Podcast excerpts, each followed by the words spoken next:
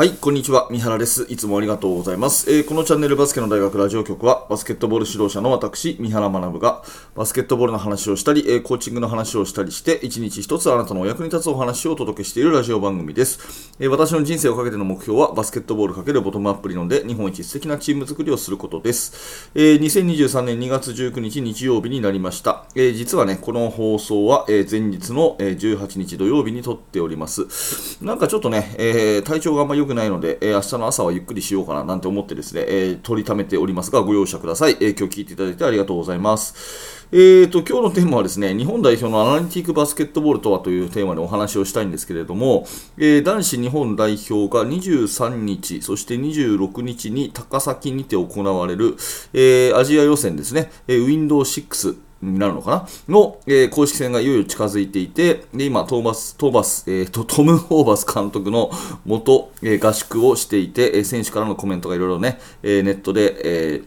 盛り上がっております。まあ、その試合を応援したいなという気持ちとともに、まあ、ホーバスジャパンのね、えどんなバスケットボールをしているのかっていうところをちょっといろいろと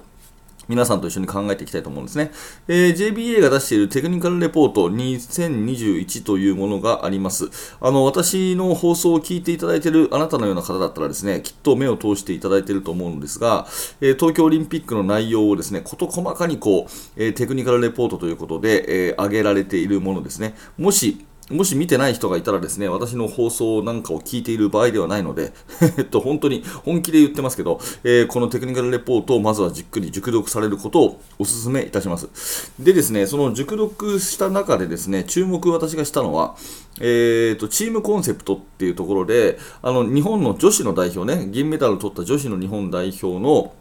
バスケットボールで、まあ、トム・ホーバスが監督と、で、恩塚さんがアシスタントコーチっていう形でやって、銀メダルを取った時の、えーまず、大会の目標は、えー金メダルであると。大会の目標は金メダルであって、そしてそのチームコンセプトは3つの3本柱だっていうふうに書いてあるんですね。で、その1つがですね、えアナリティックバスケットボールっていう言葉と、メンタルタフネスっていう言葉と、チームルールの徹底というふうに書いてあるんですね。アナリティックバスケットボール、メンタルタフネス、チームルールの徹底と。で、私はですね、このチームルールの徹底とメンタルタフネスって、まあ、ある意味いろんなチームでこう言いがちなとこですよね。うん、チームの約束事を守ろうみたいなね。ディフェンスの例えばディレクションとか、なんか、あるじゃないですか、いろいろ戦術的なことも含めてね、えーチームルールを徹底しよう。これはまあ、どのチームでも言ってるんじゃないかなと思うんです。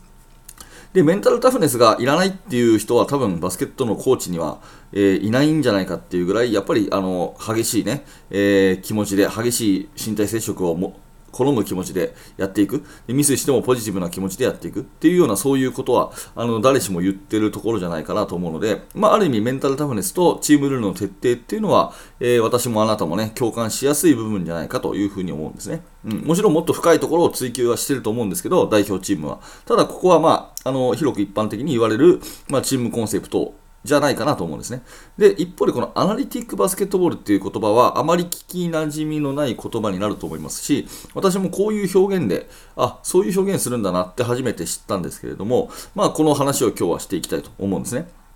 で、アナリティックバスケットボールっていうのは何かというとですね、効果的かつ、えーその効率的に、ねえー効率よく、まあ、無駄な打ち手を省いて、なるべくこうシンプルに、えー効果のあることだけしていくというようなバスケットボールでして、データとか映像とかを用いて、えー戦略を構成するという、そんな意味だそうです。で、まあ、具体的に言うとですね、オフェンスの部分で、その、シュートセレクションっていうところがすごく、えーあるんですよね。で、どういうところにシュートセレクションを置くかっていうと、まあ、要は、ペイント内のレイアップシュートか、スリーポイントシュートかっていうところを強く意識するということになります。いわゆる得点の期待値ですよね。あの、シュートっていうのは普通、まあ、確率で考えることが、基本なんですけれども、同じ50%の確率でもですね、スリーポイントの50%と、2ポイントの50%では、当然スリーポイントの方が点数多く入るわけですね。うん。で、同じ確率じゃなくてもですね、例えば、えー2点の40%、いいですか、2点の40%ね、えーこれと3点の30%、これどっちがいいですかっていう話になるわけですよ。2点の40%と3点の、えー30%。一見してシュートの確率っていうだけ見ると40%の方がいいじゃないかっていう話になるんですが、2点なので、2点かける、まあ、0.4ってなるので、そのシュートの価値は、0.8ってことなんですね。はい。ちょっと、えっ、ー、と、声だけでね、あの、ちょっと分かりにくいかもしれませんけど、数字がたくさん出てきますが、えー、2点の40%っていうのは、掛け算すると0.8点分の価値であると。うん、一方で3点シュートの0.3%っていうあ、えーと、3点シュートの30%っていうのは 3×0.3 で、えー、0.9の価値があると要するに確率が低くても3点シュートであるということで、えー、そのシュートの価値は高いとそういうことなんですよね。うん、っていうふうに考えたときにシュートセレクションとしてまずはアグレッシブにバスケットにアタックをしていってレイアップまたはフリースローをもらえと。これが一番いいバスケットなんだっていうことが1つ目ですね。で、その次に、普通だったら徐々に徐々にこうリングから少しずつ遠ざかっていくっていう感覚ですけど、シュートセレクションの、えー、アナリティックバスケットでいうシュートセレクションは、レイアップに行くか、次は、えー、スリーポイントであると。いう、そういうまあ順序なんですね。えー、レイアップに行くか、またはスリーポイントを打つ。で、えー、3番目のシュートセレクションとしては、ペイントの2ポイント。えー、まあ、エルボー近辺でのシュートとか、あとは少しリングから離れたところのフローターシュートとかですね。えー、そういう形ですね。で、えー、4番目が、まあ、ロング2ポイントということで、えー、3点シュートじゃない2点のジャンプショットということですね。で、できればこの4番のロング2は打ってほしくないっていうふうにテクニックのレポートにははっきりと書いてあるわけですね。うん、っていうようなところで、えー、まあ、この順序でいくっていうことが、まあ、アナリティックバスケットボールの一つの大きな要素ですよっていう、そういう話なんですよね。で、いろいろかテクニカルレポートに書いてあるんですけど、パスのね、えー、正確性を増すとか、えー、0.5秒で判断するメンタリティを持つとかですね、あとはスペーシングとかフィニッシュ局面とか、えー、いろいろあるんですが、えー、もう一個私が特徴的というか大事だなと思ったのはリバウンドのところでして、えー、リバウンドに関しては全員がリバウンドに参加しましょうと。まあ、みんながゴール下行けっていうことでは当然ないんですけど、全員がリバウンドに参加すると。で特にウィークサイドはアクティブに行きましょうと。ボールから離れてたところはあの思いっきり飛び込んでいくというようなね、えー、ところだったり、えー、ディフェンス面でもスクリーンアウトをね、えー、やっぱり一番難しいのはボールから離れたところのえー、プレイヤーだと思うので、その辺はもうアクティブに行きましょうっていうふうに書いてあるんですね。で、私はなんでこれ大事かなって思ったかっていうと、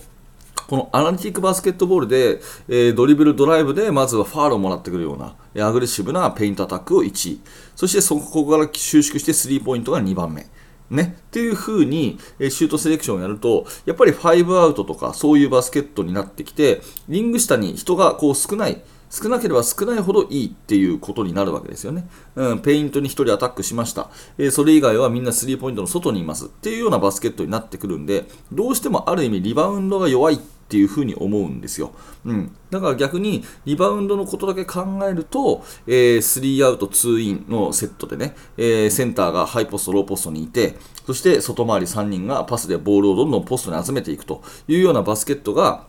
まあ、1世代前主流だったバスケットがね、一番効率よく攻められるんじゃないかなというふうに私は思っているんですが、まあ、やっぱりこのアナリティックバスケットボールの弱点といえば、えスペーシングを十分に取ることの代償としてリバウンドに入りにくいっていうところがあると思うんですね。で、ここをやっぱり、あの、ホーバスジャパンはかなり、えー、強化してたんだなとあ、最初から強調してたんだなということで、えー、効率よいバスケットをやるために広くスペーシングを取り、えー、リングから離れるということと、並行してですねシュートいざ打ったら全員がリバウンドに行くっていうここの訓練も非常に重要ということでやっぱりこれはあの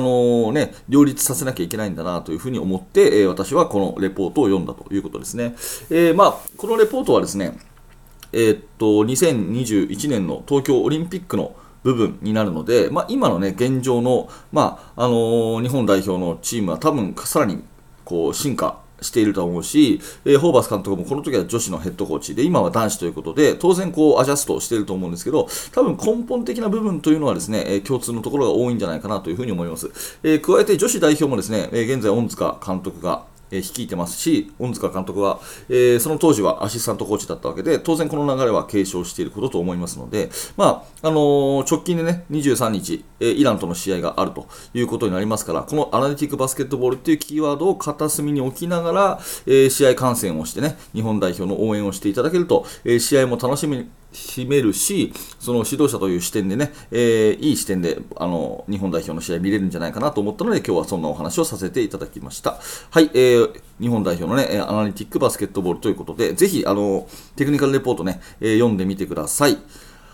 はい、ありがとうございました。えー、ということで、このチャンネルではいつもこういった感じでバスケットボールの話を毎朝しております。もしよかったらチャンネル登録をして、はい、高評価、低評価もお気軽に押してください。また明日の放送でお会いしましょう。えー、下の説明欄からメルマガの登録もよろしくお願いします。メルマガ登録していただきますと、最初の1通目で限定の動画もプレゼントしておりますので、よろしくお願いします。